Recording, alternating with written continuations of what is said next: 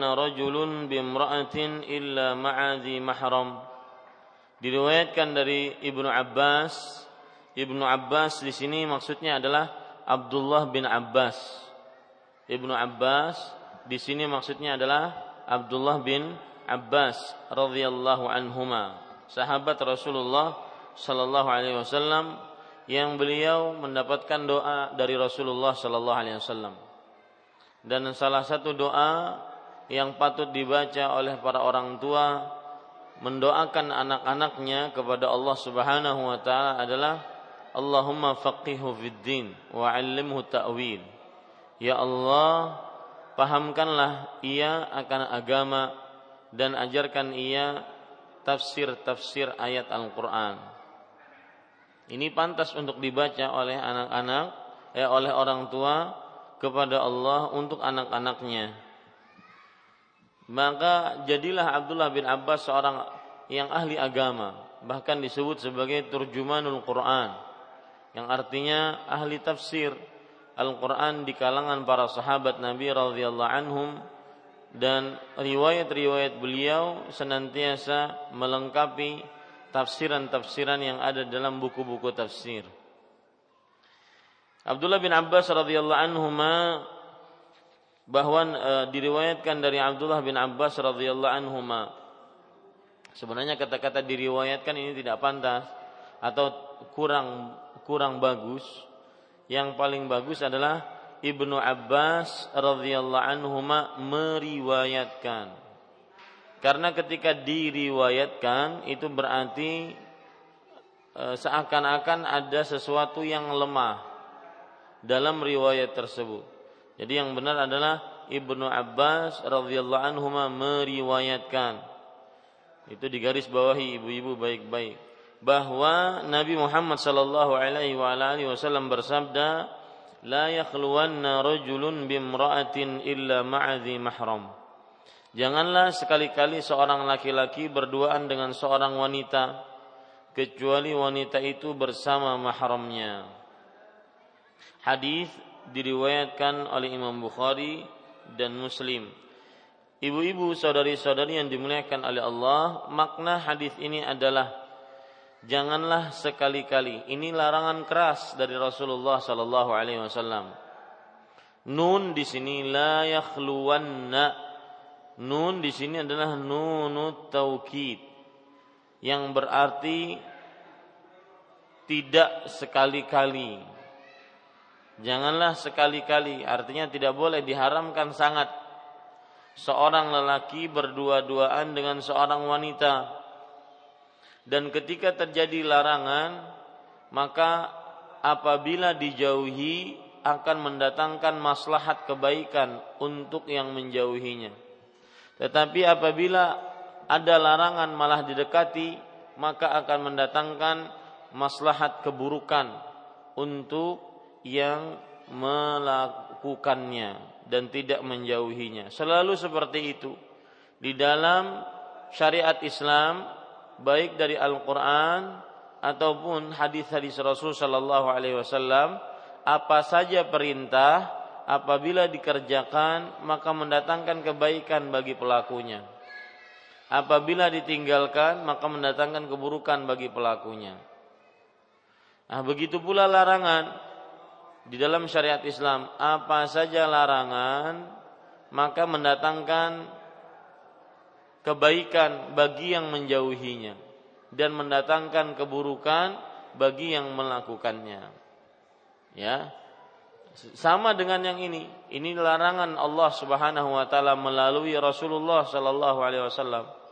La yakhluwanna janganlah sekali-kali seorang laki-laki berdua-duaan dengan seorang wanita. Pasti jika dijauhi larangan ini atau ditaati maksud saya larangan ini maka pasti akan mendatangkan kebaikan karena dia larangan yang ditaati, larangan yang kita mentaatinya. Kita dilarang maka kita jauhi. Maka pasti mendatangkan kebaikan, di antaranya menjaga kesucian. Allah Subhanahu wa taala berfirman di dalam Al-Qur'an surat An-Nur ayat 30 dan 31. Qul lil mu'minin yaghuddu min absarihim wa yahfadhu furujahum. Dzalika azka lahum. Katakan kepada orang-orang beriman untuk menjaga pandangan mereka menjaga pandangan mereka dan menjaga kemaluan mereka yang demikian itu lebih baik bagi mereka yang demikian itu lebih baik bagi mereka dan lebih suci. Lihat di sini Allah menyebutkan lebih suci. Ya. Sekali lagi ibu-ibu perhatikan itu kaedah ini baik-baik. Bahwa apa saja larangan dari Al-Qur'an ataupun hadis Rasul sallallahu alaihi wasallam maka jika dijauhi pasti mendatangkan kebaikan dunia akhirat.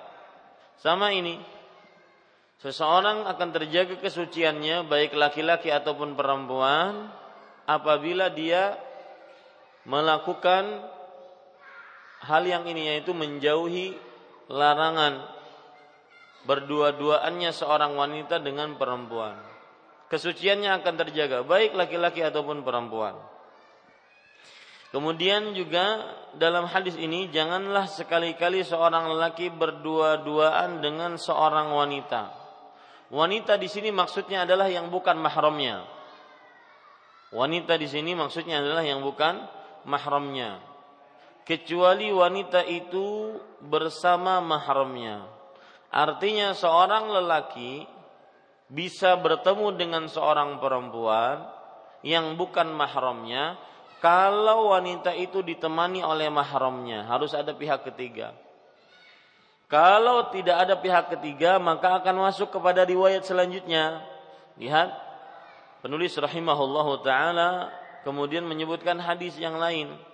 Wa qala an-nabiy sallallahu alaihi wa alihi wasallam la yakhluwanna rajulun bimra'ah fa inna syaitana thalithuhuma Janganlah sekali-kali seorang lelaki berduaan dengan seorang wanita karena syaitan adalah yang ketiganya. Kalau tidak ada wanita tersebut tidak ditemani oleh mahramnya, maka nanti pasti akan ada yang ketiga yaitu syaitan. Dan e, maksud Rasulullah Sallallahu Alaihi Wasallam hadis ini diriwayatkan oleh Imam Ahmad dalam kitabnya Al Musnad dengan sanad yang sahih.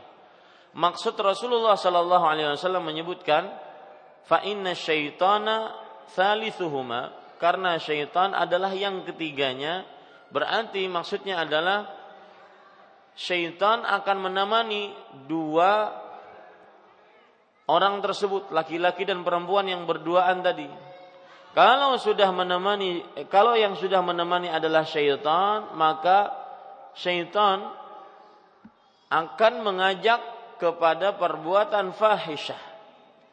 Akan mengajak kepada perbuatan fahisyah. Lihat beberapa ayat yang disebutkan oleh Allah di antaranya dalam surat Al-Baqarah ayat 168 sampai 169. Ya. Jadi ibu-ibu saudari-saudari muslimah ketika Rasul Shallallahu Alaihi Wasallam bersabda karena syaitan adalah yang ketiganya. Kalau ada orang bertanya, lalu kalau syaitan orang ketiganya kenapa? Ini sering gaya-gaya seperti ini sering saya lakukan. Ya, kalau seandainya syaitan adalah orang ketiganya kenapa? Ya, ibu-ibu saudari-saudari, maka jawabannya kalau syaitan orang ketiganya, maka berarti syaitan akan mengajak kepada perbuatan fahisyah. Itu perbuatan zina, pasti zina. Nah, itu yang dimaksudkan oleh Rasulullah sallallahu alaihi wasallam. Ya, tidaklah seorang laki-laki dan seorang wanita berduaan kecuali syaitan pihak ketiganya. Maksudnya pasti berzina. Bisa kita katakan seperti itu. Sebagaimana dalam surat Al-Baqarah ayat 168 sampai 169. Allah berfirman, "Ya ayyuhalladzina amanu" afan, "Ya ayyuhan nas, kulu mimma fil ardi halalan tayyiban wa la tattabi'u khutuwati syaitan innahu lakum aduwwum mubin." Wahai manusia, makanlah dari apa yang ada di bumi dengan halal dan baik. Ini menunjukkan bahwa asal hukum semua yang ada di bumi adalah halal kecuali yang dikecualikan oleh Allah Subhanahu wa taala. Wala tattabi'u khutuwati syaitan dan janganlah kalian mengikuti langkah-langkah syaitan. Innahu ya innahu lakum aduwwum mubin. Karena sesungguhnya syaitan bagi kalian adalah musuh yang nyata. Kenapa dilarang mengikuti langkah-langkah syaitan? Di ayat yang ke-169 Allah berfirman, "Innama ya'murukum bis-su wal fahsya wa an taqulu 'ala Allah ma la ta'lamun."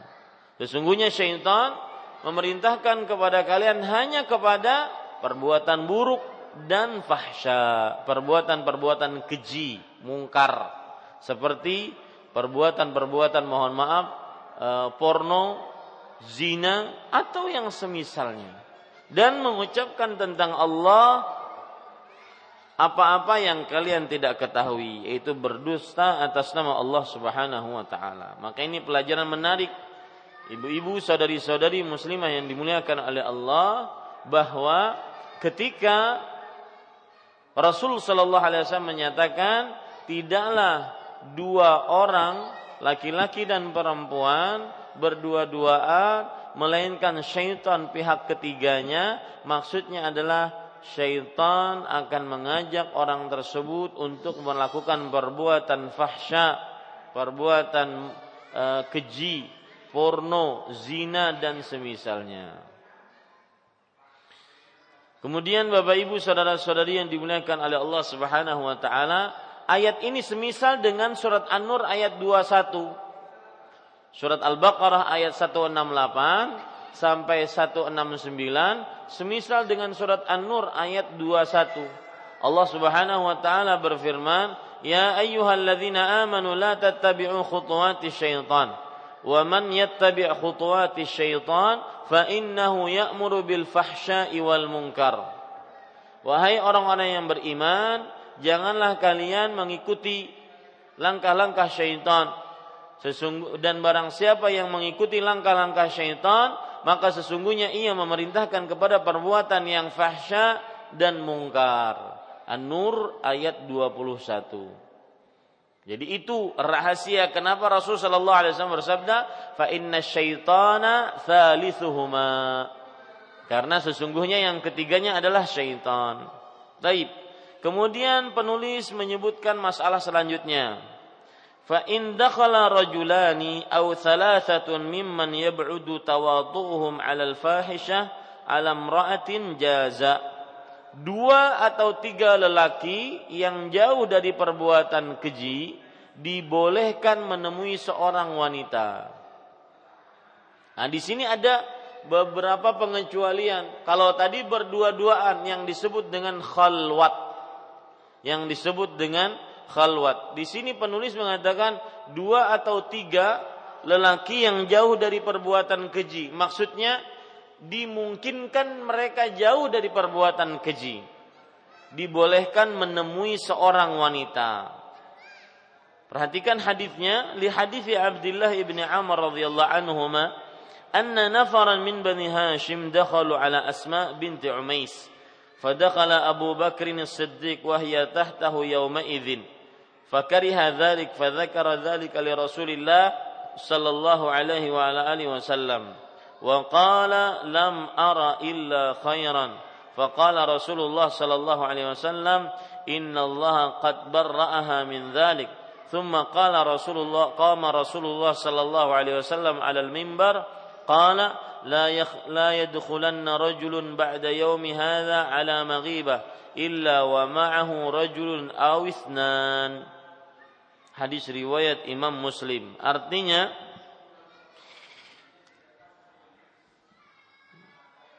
Hal ini berdasarkan hadis Abdullah bin Amr radhiyallahu anhuma.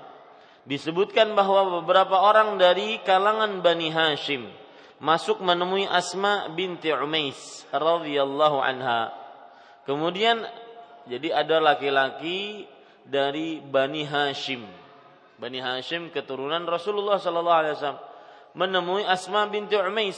Kemudian Abu Bakar As-Siddiq sedang menemuinya saat itu Asma adalah istri Abu Bakar As-Siddiq radhiyallahu anhu.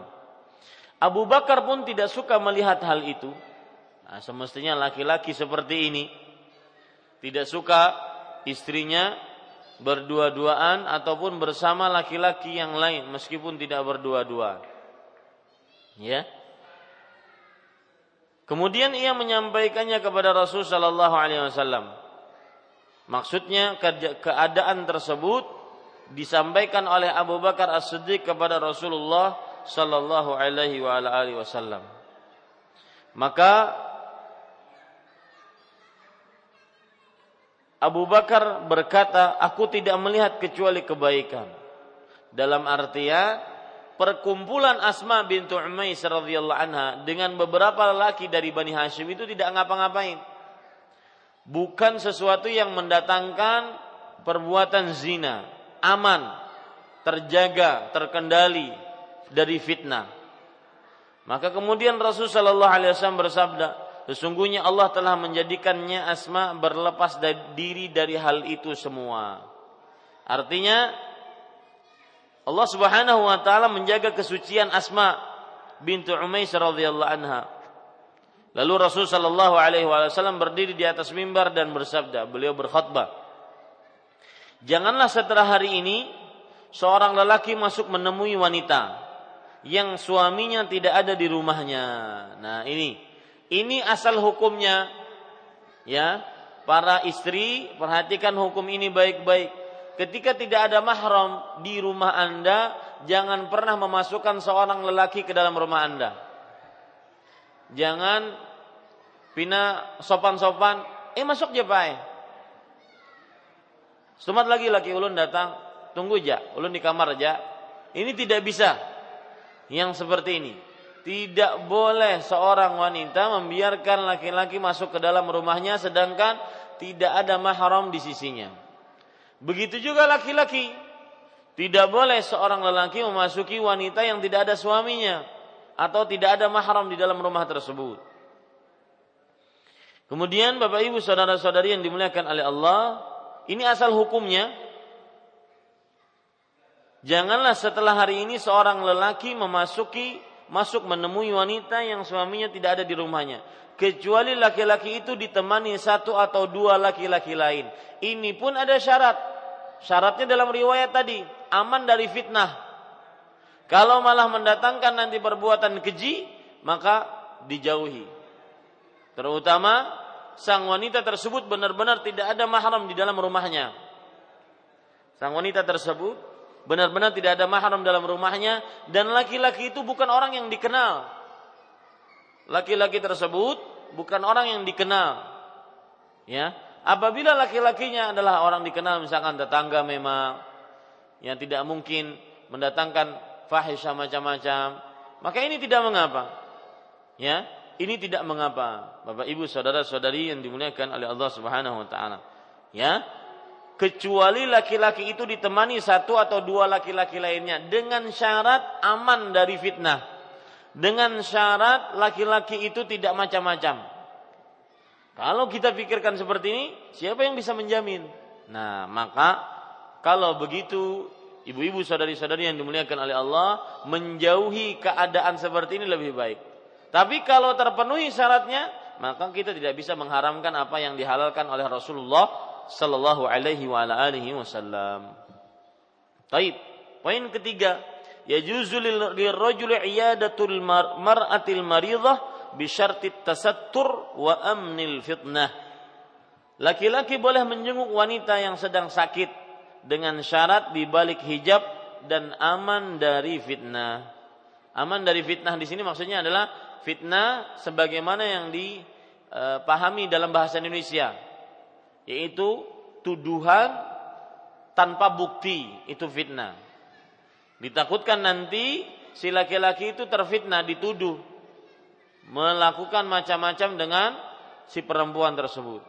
Maka boleh seorang lelaki menjenguk seorang wanita dengan beberapa syarat di antaranya di balik hijab, tidak berdua-duaan, kemudian di antaranya aman dari tuduhan yang keji terhadap laki-laki ataupun perempuan tersebut.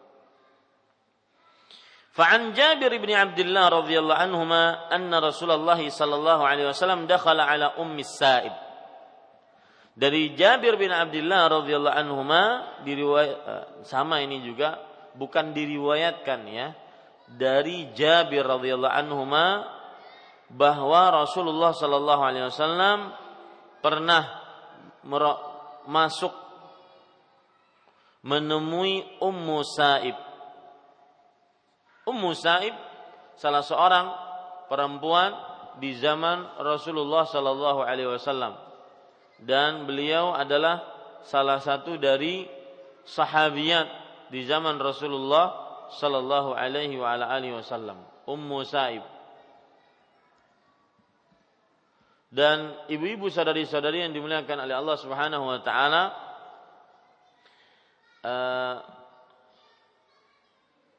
Ummu Sa'ib ini disebutkan di dalam kitab Ma'rifatus Sahabah yang ditulis oleh uh, Abu Nuaim, beliau yang meriwayatkan dari beliau adalah Jabir sebagaimana yang benar dalam hadis ini. Ya, yang meriwayatkan dari beliau adalah Jabir bin Abdullah radhiyallahu anhuma.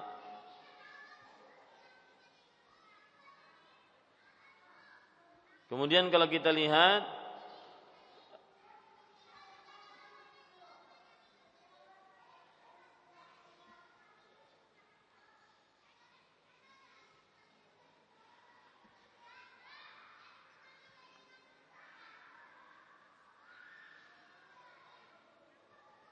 Ya, tidak terlalu banyak biografi perawi biografi dari Ummu Sa'ib radhiyallahu anhuma. Cuma disebutkan Bapak Ibu di dalam kita ibu-ibu saudari-saudari yang dimuliakan oleh Allah dalam kitab At-Tabaqatul Kubra bahwa beliau menemui Rasul sallallahu alaihi wasallam kemudian masuk dalam agama Islam. Ya, menemui Rasul sallallahu alaihi wasallam kemudian menemui e, masuk dalam agama agama Islam. Ya, persis hadisnya ini yang kita baca sekarang yang diriwayatkan oleh Imam Muslim. Malaki ya umma sa'ib tazfa tuzafzif tuzafzifin Wahai Ummu Sa'ib radhiyallahu anha, kenapa engkau kok gemetaran? Tuzafzifin itu artinya gemetaran. Qalat al-humma la barakallahu fiha. Kata Ummu Sa'ib, penyakit demam yang sangat tinggi wahai Rasulullah.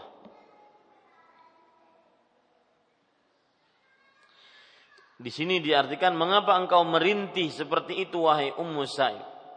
Dalam arti yang lain, tuzafzif artinya adalah gemetar. Kemudian ia menjawab demam, semoga Allah tidak memberkahinya, engkau tidak memberkahinya untukmu di dalamnya.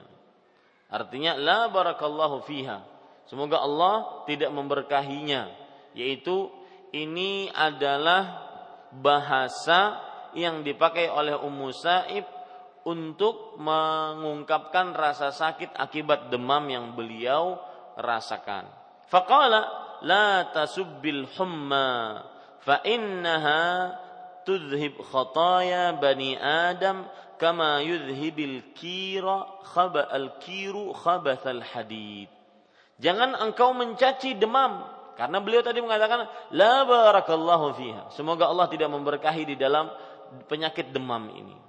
Maka Rasul sallallahu alaihi mengatakan, "Janganlah engkau mencaci demam karena demam itu dapat menghilangkan kesalahan-kesalahan sebagaimana alat peniup tukang besi yang dapat menghilangkan kotoran besi. Kalau kita lihat orang-orang yang pandai besi, mereka mempunyai alat peniupnya itu, ya, yang biasa ditiup dengan mulut ataupun ditiup dengan e, pompa yang untuk menghilangkan menghilangkan karat-karat besi atau kotoran-kotoran pada pada besi yang sedang dipanaskan tersebut. Ini keutamaan penyakit demam Berarti siapa yang ingin diampuni dosanya, silahkan berdemam ria. Nah, di sini ibu-ibu saudari-saudari yang dimuliakan oleh Allah, lihat Rasul Shallallahu Alaihi Wasallam beliau menemui Ummu Saib. Ummu Saib bukan siapa-siapanya Rasulullah sallallahu alaihi wasallam. Ummu Saib hanya sebatas sahabat Nabi radhiyallahu anha. Tetapi perlu diingat di sini dengan berbagai macam syarat. Di antaranya tidak ada khalwat ya. Di antaranya wanita tersebut harus memakai hijab. Kemudian di antaranya e, berbicara pun harus aman dari fitnah dan semisalnya. Jadi ketika kita melihat hadis-hadis seperti ini, maka jangan sampai kita hanya mengatakan, oh lihat tuh Rasulullah berdua-duaan dengan Ummu Saib. Maka kita katakan, wahai anda, pahami dan pelajari agama Islam secara komprehensif. Yaitu secara menyeluruh dari segala macam hadis yang kita bicarakan tentang khalwat. Tidak bisa ditinggalkan satu dengan yang lainnya. Ini ibu-ibu saudari-saudari yang dimuliakan oleh Allah. Taib permasalahan yang kedua yang dibawakan oleh penulis di sini nazarul mar'ati ila rijal ghairil maharim. Artinya laki-laki eh afwan. Wanita melihat laki-laki yang bukan mahramnya, apa hukumnya? Wanita melihat laki-laki yang bukan mahramnya, apa hukumnya? Nazarul al-mar'ati ila wajhi ar-rajul al-adnabi in kana bisyahwah faharamun bil ittifaq. Artinya wanita diharamkan melihat wajah laki-laki asing dengan syahwat berdasarkan kesepakatan ulama.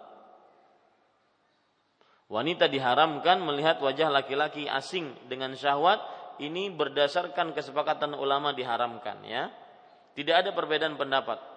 Kalau dengan syahwat wa in kana bi ghairi syahwah wala makhafata fitnah fafi jawazi dzalika wajhan. Namun jika tidak disertai dengan syahwat dan tidak dikhawatirkan menimbulkan fitnah. Hmm. Saya ingat kata-kata fitnah ini seorang syekh di Arab Saudi terkenal, beliau wajahnya ganteng, kemudian e, ilmunya luas. Kemudian beliau di salah satu televisi beliau ditanya, "Syekh, apa hukum bermimpi selain suami, laki-laki selain suami. Maka kata Syekh, kamu sebelum tidur berdoa kepada Allah, kemudian jangan mengingat laki-laki lain kecuali suamimu, kemudian minta perlindungan kepada Allah Subhanahu wa taala agar diganggu, dijauhkan dari gangguan syaitan. Karena yang seperti itu adalah gangguan syaitan merusak hubungan suami istri yang sudah sah dan itu memang benar. Kadang-kadang seorang yang sudah mungkin sudah punya anak lima, ya, eh tiba-tiba dia mimpi, mimpi pacarnya dulu, ya, mungkin mimpi pacarnya dulu pas waktu SMP, SMA, akhirnya celebek, cinta lama bubar kembali, ya. Nah, yang lucu Syekh ini kemudian bertanya, "Ya ukhti, wahai saudariku, sebenarnya syekh yang kamu mimpikan itu siapa?" Kata si perempuan ini, "Engkau wahai syekh." Maka syekhnya bingung menjawabnya. Ya. Maka ibu-ibu saudari-saudari yang dimuliakan oleh Allah Subhanahu wa taala, jika tidak menimbulkan fitnah, penulis mengatakan fafiha wajhan. Dalam hal ini ada dua pendapat. Dalam hal ini ada dua dua pendapat.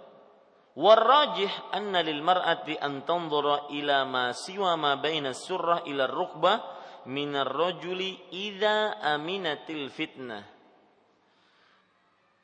Pendapat yang kuat, yang rajih, beliau langsung merajihkan pendapat bahwa wanita dibolehkan melihat laki-laki selain pada bagian antara pusar dan lutut jika memang aman dari fitnah.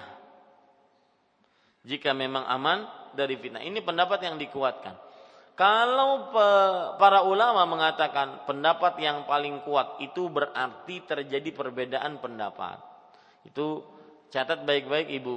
Kalau para ulama mengatakan pendapat yang paling kuat berarti terjadi perbedaan pendapat. Perbedaan pendapatnya di mana? Karena ini menyelisihi ayat Al-Qur'an. Allah berfirman dalam surah An-Nur ayat 31, qul lil mu'minat yaghdudna min absarihinna. Asal hukumnya seperti itu katakan wahai Muhammad sallallahu alaihi wasallam untuk wanita-wanita beriman hendaklah mereka menjaga pandangan mereka. Asal hukumnya ini. Makanya penulis mengatakan pendapat yang paling kuat berarti terjadi perbedaan pendapat di antara para ulama yaitu boleh wanita melihat kepada laki-laki selain pada bagian antara pusar dan lutut jika memang aman dari fitnah dari godaan syahwat ya pendapat ini dikuatkan oleh wa yu'ayyidu hadza hadis Aisyah radhiyallahu anha qalat Ra'aitu Rasulullah sallallahu alaihi wasallam yawman ala babi hujrati wal habasyah yal'abuna fil masjid wa Rasulullah sallallahu alaihi wasallam yasturuni biridaihi anzuru ila la'bihim. Artinya Aisyah radhiyallahu anha berkata, suatu hari aku melihat Rasul wasallam di pintu kamarku. Sedang orang-orang Habasyah sedang bermain tombak di masjid. Saat itu Rasulullah wasallam menutupiku dengan selendangnya dan aku pun menyaksikan permainan mereka. Nah, dilihat, ini seperti yang saya sebutkan di sebelum ini baru beberapa menit yang tadi, memahami agama Islam harus dengan dalil secara menyeluruh. Ya, bukan hanya ayat Al-Qur'an kita pakai kemudian meninggalkan hadis. Memang lihat dalam surah An-Nur ayat 31 asal hukumnya tidak boleh melihat. Menjaga pandangan untuk para perempuan dari melihat laki-laki yang bukan mahramnya. Itu asal hukumnya. Tapi ada beberapa keadaan-keadaan yang ternyata di dalam hadis Rasul Shallallahu Alaihi Wasallam diperbolehkan. Nah, makanya memahami agama Islam harus dengan secara menyeluruh baik ayat Al-Quran ataupun hadis dari Rasul Shallallahu Alaihi Wasallam dikumpulkan. Taib bapak ibu, ibu-ibu saudari-saudari yang dimuliakan oleh Allah. Dalam hadis ini Aisyah radhiyallahu anha ini hadis yang sangat terkenal. Beliau melihat orang-orang Habasyah main tombak di masjid Nabi Muhammad sallallahu alaihi wasallam. Dan itu dibiarkan oleh Rasul sallallahu alaihi wasallam. Ya, itu dibiarkan oleh Rasul sallallahu alaihi wasallam. Bahkan suatu saat e, ketika melihat itu Aisyah ditanya oleh Rasul sallallahu alaihi wasallam, "Cukup?" Maka Aisyah tetap saja tidak bergeming. Dan Rasul sallallahu alaihi wasallam membiarkan Aisyah sampai merasa cukup. Ini menunjukkan diperbolehkan jika diperlukan dan aman dari fitnah. Kemudian wal hadithu zahirud dilalah fi jawazi nazaril mar'ah lirrijal. Hadis ini secara jelas menunjukkan bolehnya wanita melihat kaum laki-laki. Waliqaulin Nabi sallallahu alaihi wasallam li Fatimah binti Qais radhiyallahu anha. Dan juga berdasarkan sabda Nabi Muhammad sallallahu alaihi wasallam kepada Fatimah binti Qais radhiyallahu anha, "Idhabi ila ub ila ibni ummi Maktum, fakuni 'indahu fa innahu rajulun a'ma tad'ina thiyabaki 'indahu." Artinya, pergilah engkau kata Rasul sallallahu alaihi wasallam ke rumah Ibnu Ummi Maktum. Ibnu Ummi Maktum di sini wallahu alam adalah Abdullah bin Mas'ud. Dan beliau termasuk dari muadzin Rasulullah sallallahu alaihi wasallam Ibnu Ummi Maktum. Dan tinggallah di sana karena ia adalah seorang laki-laki buta.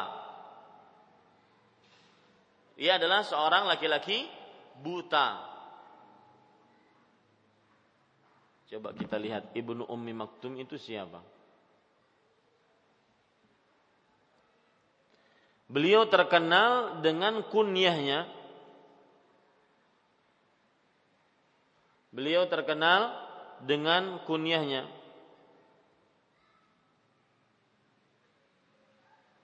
Dan beliau termasuk muadzin Rasulullah sallallahu alaihi wa ala alihi wasallam. Taib. Ibnu Ummi Maktum radhiyallahu anhu mukhtalafun fi ismih. Nama beliau uh, di diperselisihkan oleh para ulama. Orang-orang penduduk kota Madinah mengatakan nama beliau adalah Abdullah bin Qais.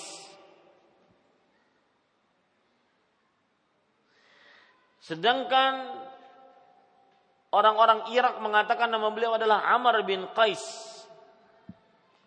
Wa kana dhariran muadzinan li Rasulillah sallallahu alaihi wasallam ma'a Bilal wa Sa'ad al-Qarad wa Abi. Dan beliau ini adalah orang tunanetra. Mohon maaf tadi saya bu, bukan Abdullah bin Mas'ud, Abdullah bin Qais, ya, ataupun Amr bin Qais. Dan beliau ini buta. Dan beliau adalah muazzinnya Rasul sallallahu alaihi wasallam bersama Bilal, Sa'ad al-Qarad wa Abu Mahdzurah. Jadi empat orang Bilal di zaman Rasul sallallahu alaihi wasallam. Ibnu Ummi Maktum, Bilal, Sa'ad, Abu Mahdzurah. Ya. Ini empat orang yang merupakan muadzin Rasul sallallahu alaihi wasallam. Jadi Ibnu Ummi Maktum kata Rasul sallallahu alaihi wasallam, "Idhabi ila ibni, ibni Ummi Maktum, fakuni indahu." Artinya, wahai Fatimah binti Qais, ini seorang perempuan, pergilah ke rumah Ibnu Ummi Maktum dan tinggallah di sana karena ia adalah seorang lelaki buta. Engkau dapat melepaskan pakaianmu di sana.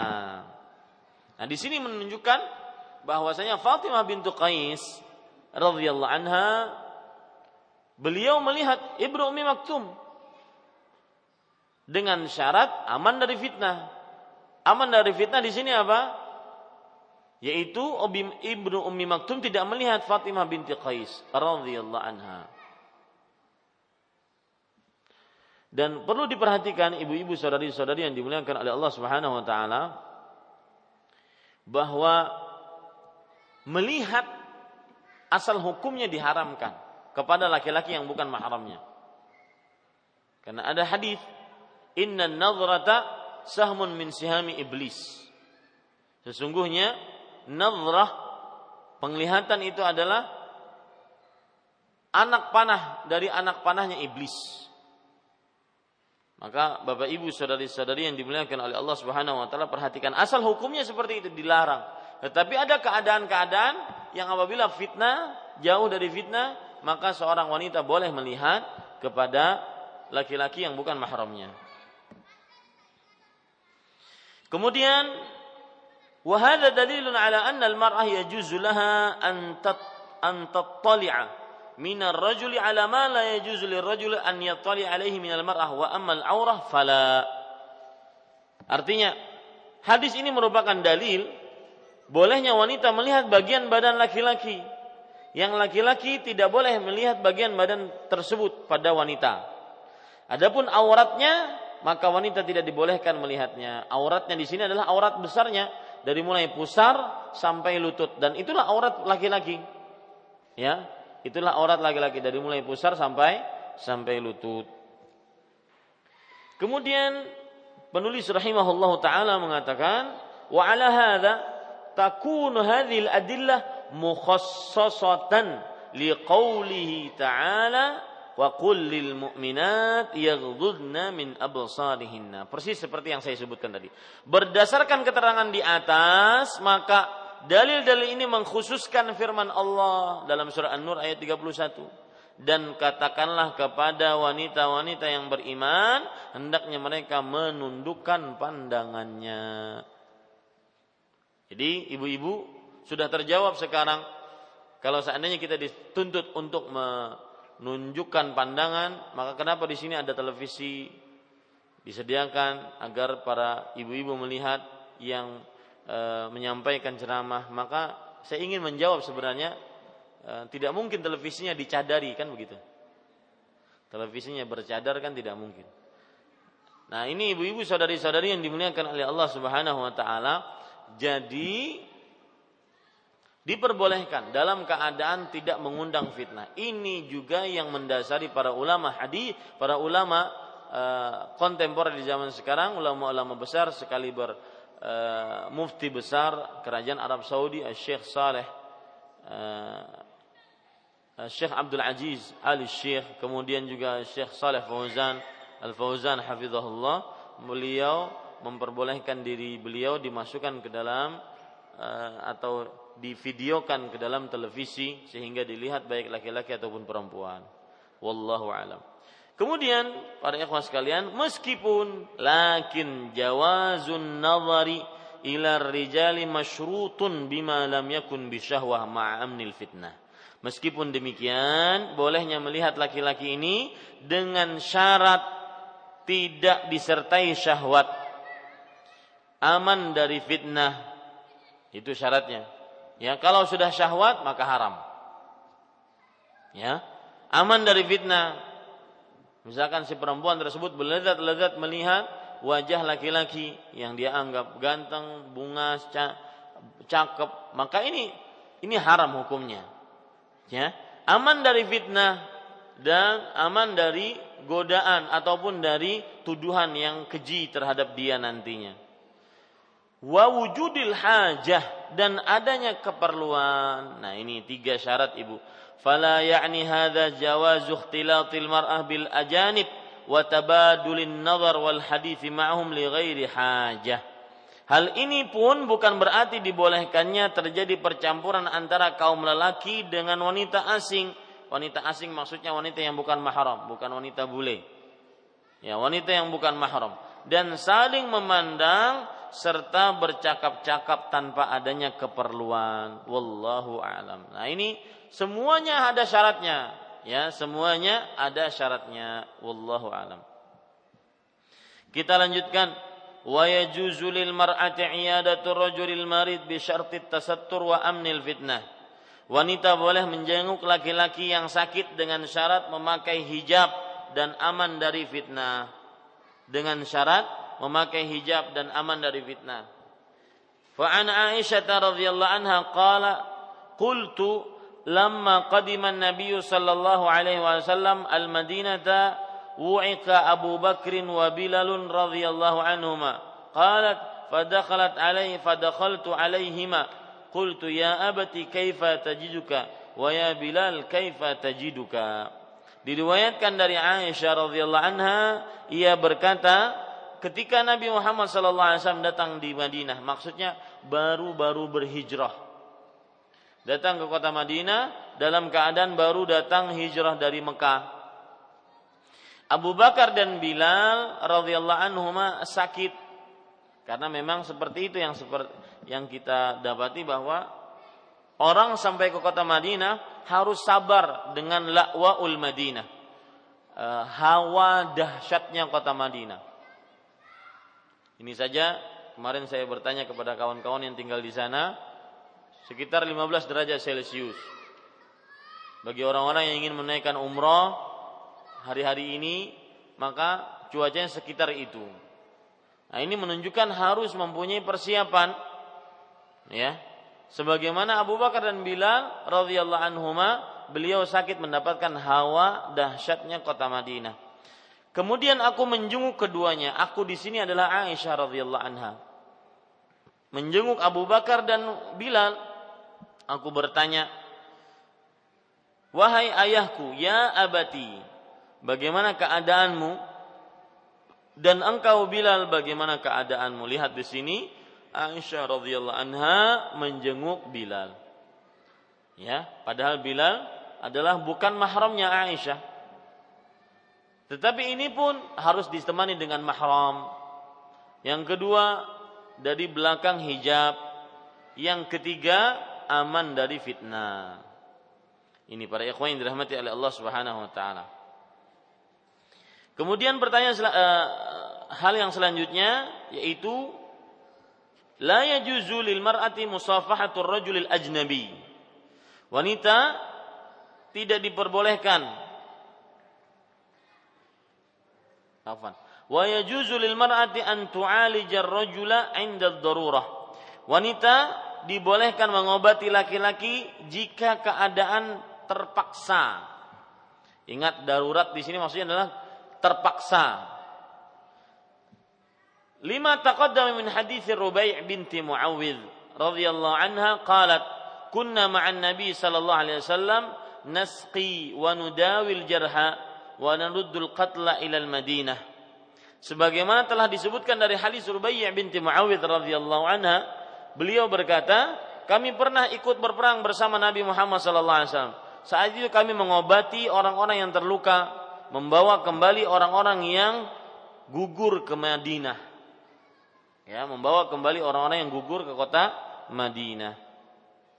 Lakin alla yakuna hunaka rajulun yastati an yaquma mithli hadhihi al-mu'alajah wallahu alam. Ini pun dengan syarat ya, tidak ada laki-laki yang mampu melakukan pengobatan tersebut. Kalau tidak ada laki-laki baru baru perempuan yang maju. Ya, kalau ada laki-laki maka didahulukan para laki-lakinya. Wallahu a'lam.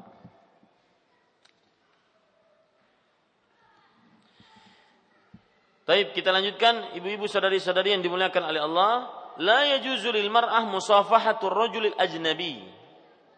Wanita tidak dibolehkan berjabat tangan dengan laki-laki asing.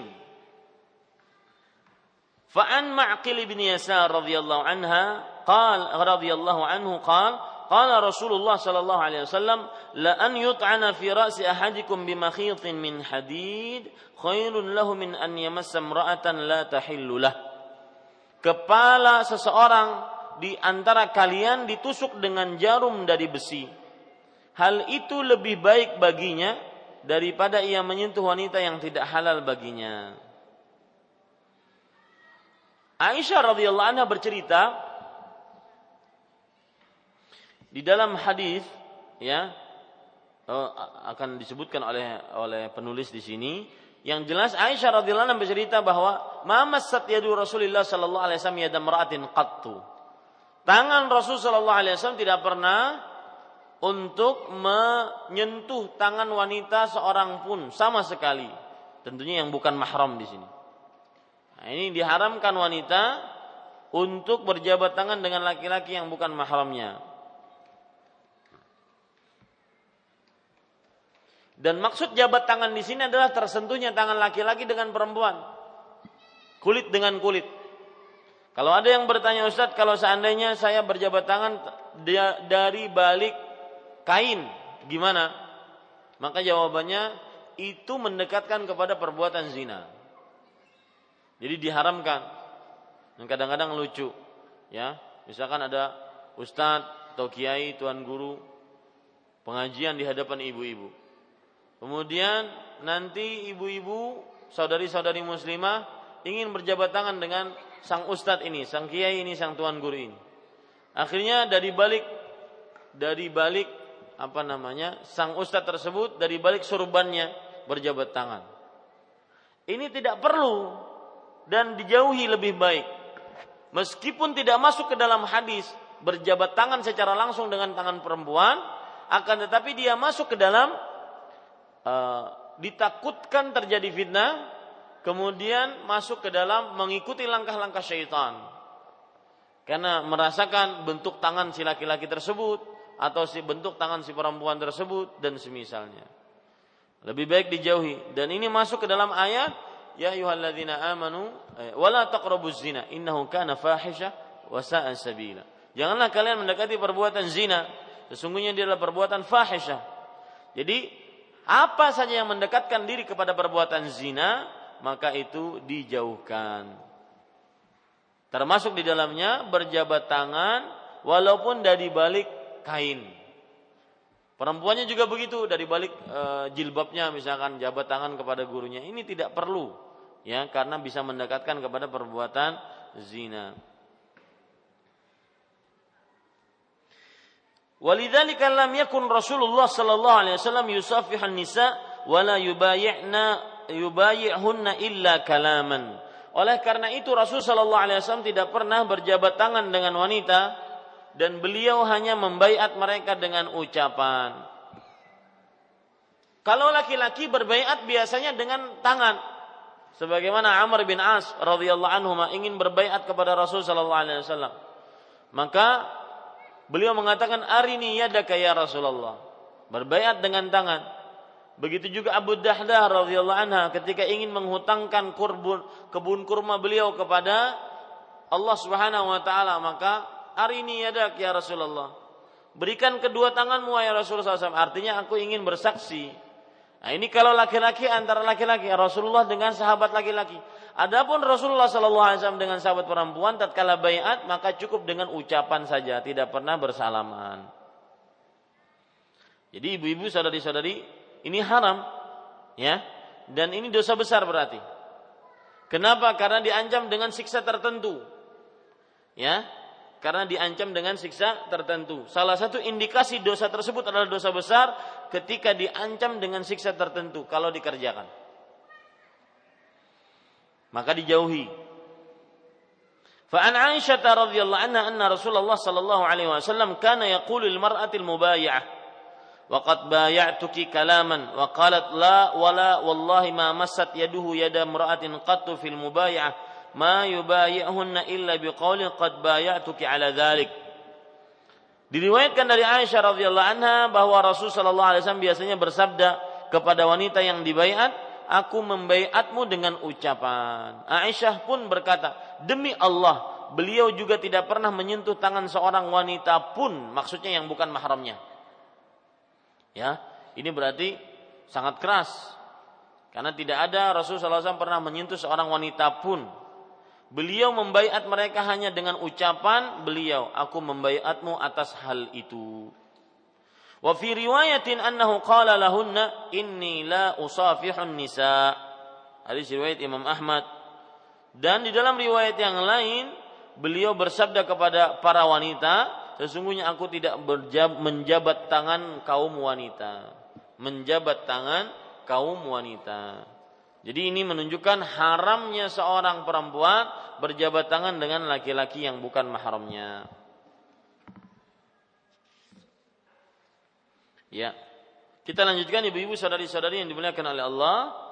Amma taslimun nisa 'ala rijal wa aqsuhu min ghairi musafahah fajaiz. Adapun wanita boleh memberi salam kepada laki-laki dan sebaliknya tanpa berjabat tangan. Ngucapin salam boleh.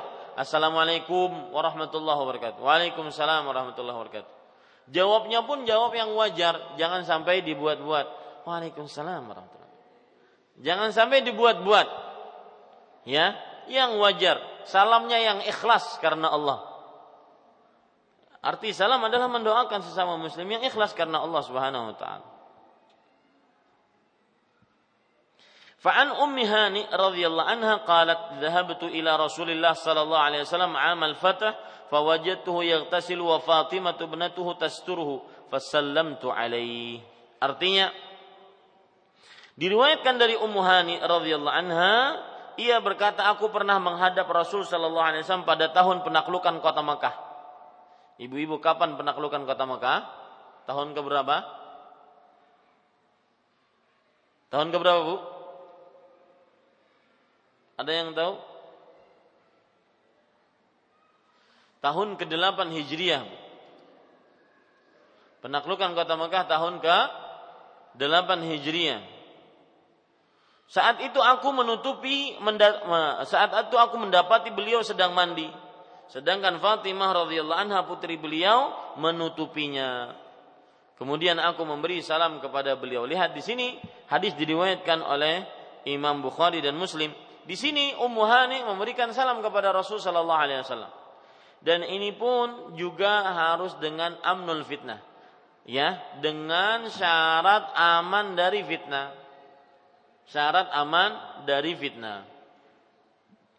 Kemudian para ikhwas sekalian, salah satu yang mendatangkan keamanan dari fitnah adalah santun kita tatkala kita memberikan salam kepada e, wanita yang bukan mahram kita. Meskipun lewat titipan, misalkan ada kawan, ini saya membawa kawan nama saya nama kawan saya Bakhtiar. Masa saya bilang, "Eh, salam ya ke istri ente." Kan nggak cocok. Maka salam kepada keluarga baik itu keluarga, anak, istri termasuk di dalamnya. Jadi harus dijaga pun perkataannya juga harus dijaga. Fafi fafil hadis jawazu taslimil mar'ah 'ala rajul min ghairi musafahah wa mahallihi idza aminatil fitnah. Artinya di dalam hadis mengisyaratkan bahwa wanita memberi salam kepada laki-laki tanpa berjabat tangan, boleh. Ya, Tentu saja hal tersebut jika aman dari fitnah seperti yang saya ucapkan tadi. Kalau ternyata laki-lakinya tergoda, perempuannya ter eh, apa namanya? berbunga-bunga hatinya, maka jauhi. Ya, ditakutkan fitnah, maka dijauhi. Kemudian para ikhwan yang dirahmati oleh Allah, wa kadzalika yajuzu lirajul assalam 'ala nisa duna musafaha. Dan begitu pula laki-laki boleh memberikan salam kepada wanita tanpa berjabat tangan. Fa'an Asma bintu Yazid anna Rasulullah sallallahu alaihi wasallam marra fil masjid yauman wa asabatun minan nisa qu'udun fa'alwa biyadihi bitaslim. Diriwayatkan dari Asma binti Yazid bahwa suatu hari Rasul Shallallahu Alaihi Wasallam melewati masjid. Saat itu sekelompok wanita sedang duduk-duduk. Kemudian beliau memberikan isyarat sambil memberi salam. Nah, ini diperbolehkan bagi para perempuan eh, bagi laki-laki untuk memberikan salam kepada para perempuan tentunya seperti yang saya sebutkan tadi jika aman dari fitnah. Jika menimbulkan fitnah ya menunjukkan kepada syahwat maka lebih baik dijauhi. Ya, cukup kiranya tentang kajian kita yaitu adab-adab pakaian dan hukum melihat. Adab-adab pakaian dan hukum melihat. Ya, afwan. Adab pakaian wanita dan hukum melihat. Taib, itu yang bisa saya sampaikan pada kajian kali ini. Apa yang baik itu hanya dari Allah Subhanahu wa taala, apa yang buruk itu dari saya pribadi. Kita cukupkan wa sallallahu nabiyana Muhammad walhamdulillahirabbil alamin. Masih ada beberapa poin dari bab bul libas wa zinatil nisa wa ahkamin nazar, bab pakaian, perhiasan untuk wanita dan hukum-hukum melihat. Ada dua poin insyaallah taala pada pertemuan yang akan datang kita membahas tentang adab-adab berpakaian. Wallahu alam sallallahu nabi Muhammad walhamdulillah rabbil alamin. Acara saya kembalikan kepada Akhi Hasan di studio Naam. Enggak ada. Langsung ya, silakan.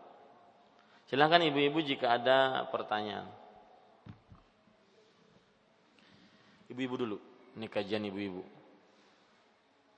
Nah. Enggak ada ibu-ibu?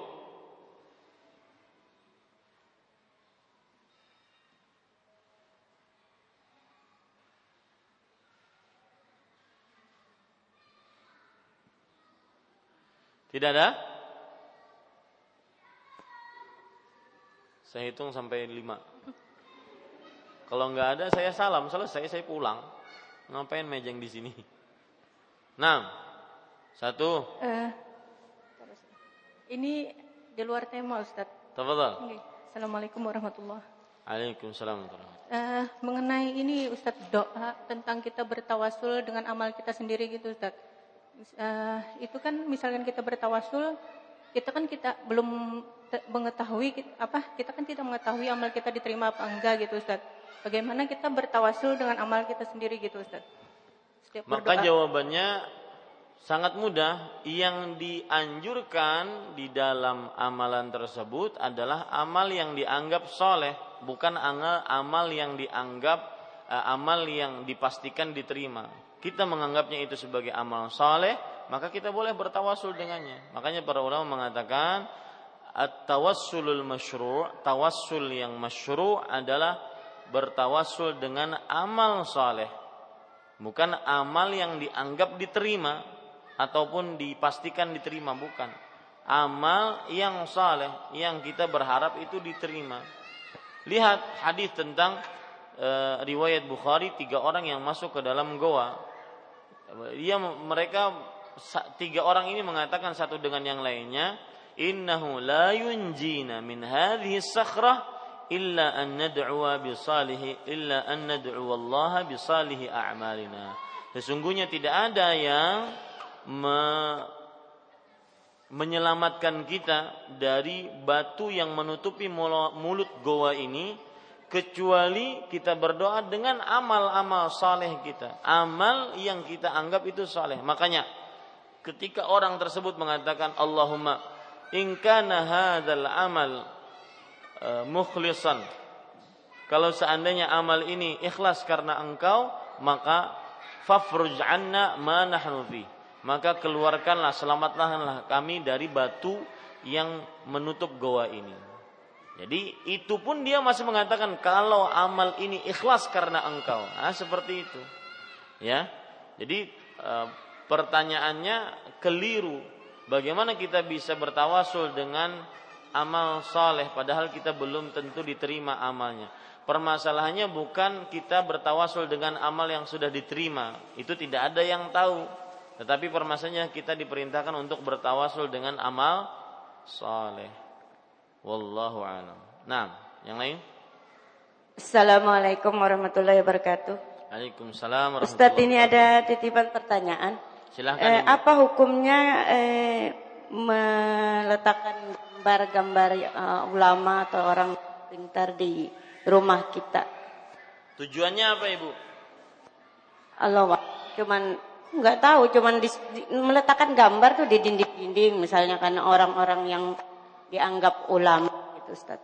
Ya, pasti aja tujuannya. Orang makan tujuannya agar kenyang, menghilangkan lapar, minum tujuannya agar hilang haus, dahaga. Masa mengerjakan sesuatu tidak ada tujuannya? Sama seperti orang yang pergi ke mall, supermarket, beli sesuatu. Kenapa beli ini? Oh, karena saya perlu kebutuhan saya primer, sekunder, tertier. Ada juga orang yang beli Kenapa beli ini? Karena lucu. Jadi belinya karena lucu. Nah, meletakkan sesuatu tujuannya apa? Ya, kalau tujuannya berkaitan dengan akidah, penyimpangan terhadap akidah, dianggap bahwasanya eh, apa namanya foto-foto tersebut mendatangkan berkah, ya bertabaruk dengan foto-foto orang soleh, maka ini haram hukumnya ya haram hukumnya dan termasuk perbuatan yang mengada-ngada dalam agama Islam. Rasul sallallahu alaihi wasallam bersabda, "Wa annal barakata lillah." Dan berkah itu hanya milik Allah Subhanahu wa taala. Maka mintanya pun kepada Allah Subhanahu wa taala. Dan meminta berkah melalui gambar-gambar orang-orang saleh tersebut belum dicontohkan dari Rasul sallallahu alaihi wasallam. Bahkan terdapat larangan kita mengikuti kebiasaan orang-orang yang akhirnya mensyirikkan Allah Subhanahu wa taala gara-gara patung-patung. Di zaman Nabi Nuh alaihi salam. Ya, di zaman Nabi Nuh alaihi salam mereka membuat patung-patung yang patung-patung tersebut adalah orang-orang saleh yang ada di zaman mereka. Tujuan pembuatan patung-patung tersebut adalah tatkala orang-orang soleh tersebut meninggal, maka orang-orang kampung membuat patung-patung mereka untuk mengingatkan kesolehan mereka. Ya. Wad, Suwa, Ya'uq, Yaguth, Nasr. Ini termasuk daripada orang-orang saleh yang ada di zaman Nabi Nuh. Ketika mereka berlima ini meninggal, dibuatkan patung yang serupa dengan mereka. Tujuannya mengingatkan kesolehan mereka.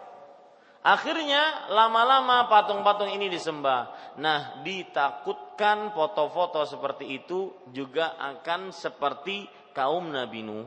Maka lebih baik dijauhi. Tidak ada manfaatnya. Ya, lebih baik dijauhi. Kalau Anda mencintai orang-orang soleh tersebut, maka cinta itu di dalam hati. Dan cinta tersebut adalah dengan mentaati apa yang diajarkan oleh beliau-beliau.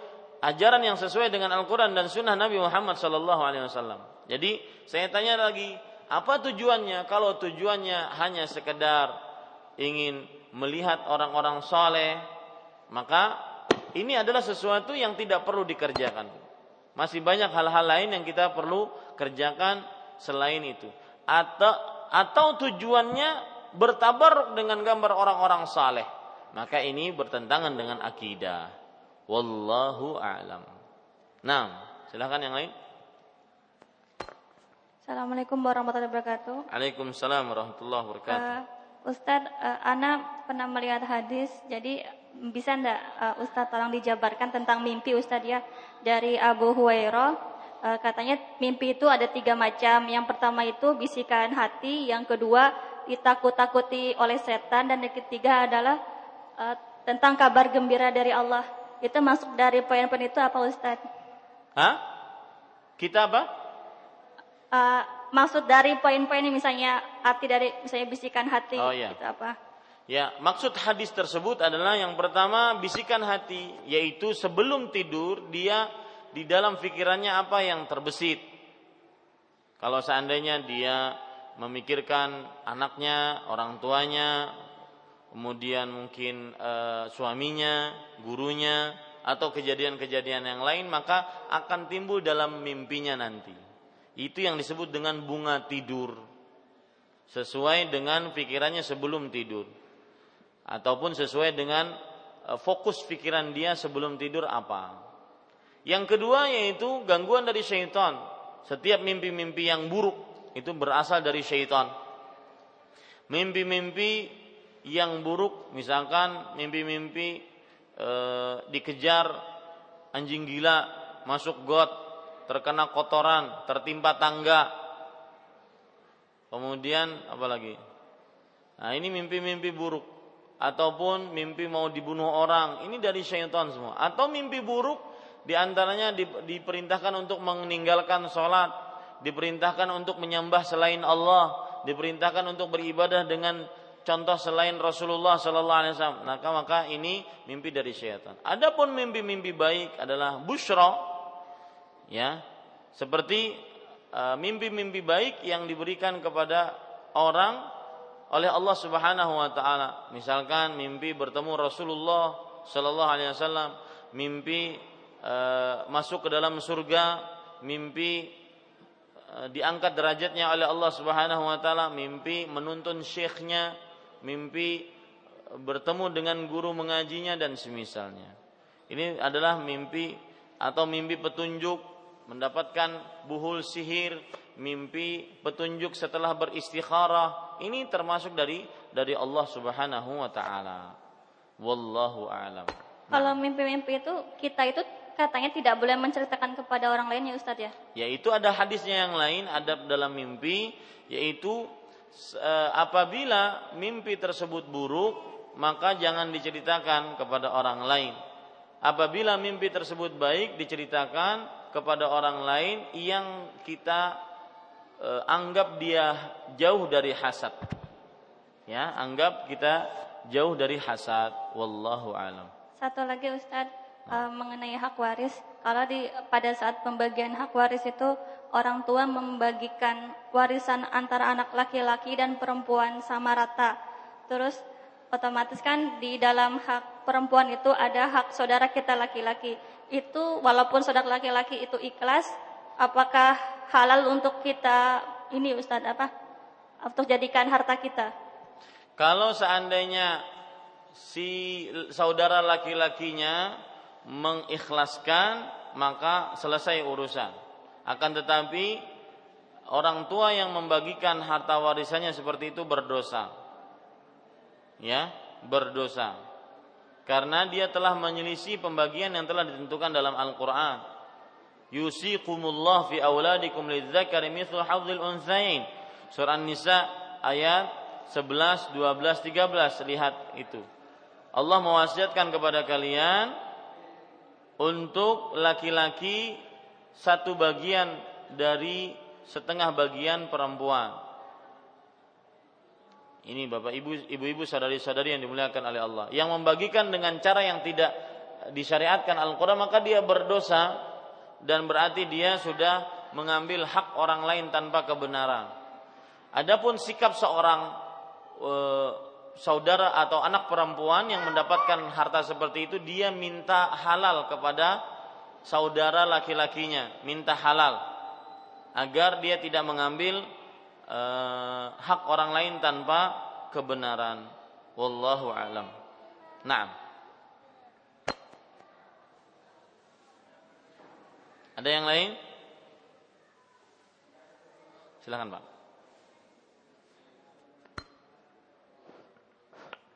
Ya, tentang masalah musafaah. Bagaimana hukumnya ketika di sekolahan SMP atau SMA yang perempuan udah umur balik bermusafaah dengan gurunya. Nah, kemudian ada seorang perempuan yang nggak paham bermusyafaah dengan seorang laki-laki. Bagaimana perbuatan si laki-laki ketika si perempuan yang tidak paham mengulurkan tangan kepada laki-laki? Ya haram tetap. Haram, tidak ada tidak ada pengecualian, haram. Sang guru harus memberitahu, sang murid harus memberitahu.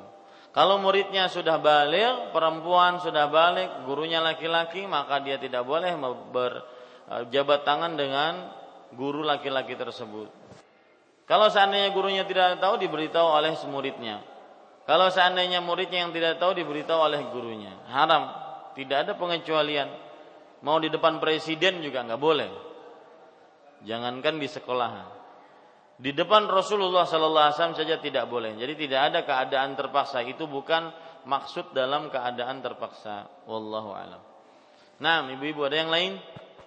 Bismillah, Assalamualaikum warahmatullahi wabarakatuh. Waalaikumsalam warahmatullahi wabarakatuh.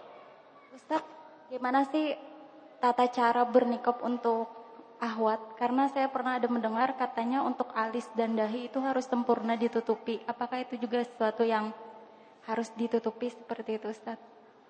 Jazakillah. Bagaimana apa? Cara bernikop atau bercadar gitu Ustaz. Katanya alis itu juga harus ditutupi gitu, dahi, alis. Iya. Ya itu aja.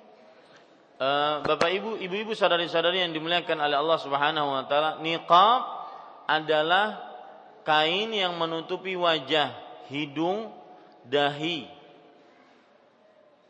dan diikat pada kepala. Adapun nanti kelihatan alisnya ataupun tidak kelihatan, maka ini tergantung ya yang jelas yang dianjurkan untuk memakai cadar ataupun ketika memakai cadar yang dianjurkan untuk ditutup adalah wajahnya.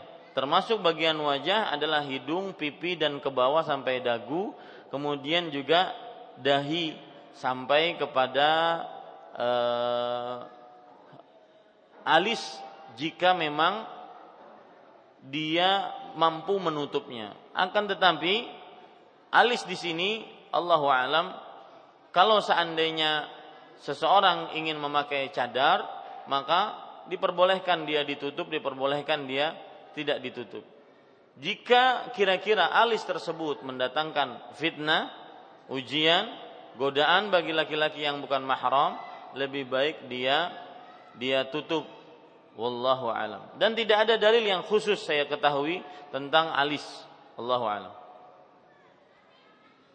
Nah, yang lain?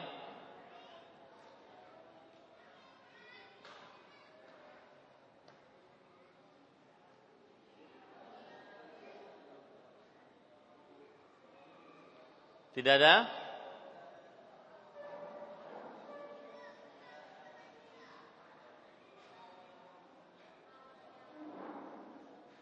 Ada yang lain?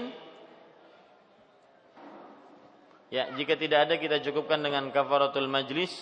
Bapak Ibu saudara-saudari yang ibu-ibu saudari-saudari yang dimuliakan oleh Allah Subhanahu wa taala. Subhanakallahumma hamdik asyhadu an la ilaha illa anta astaghfiruka wa atubu ilaik.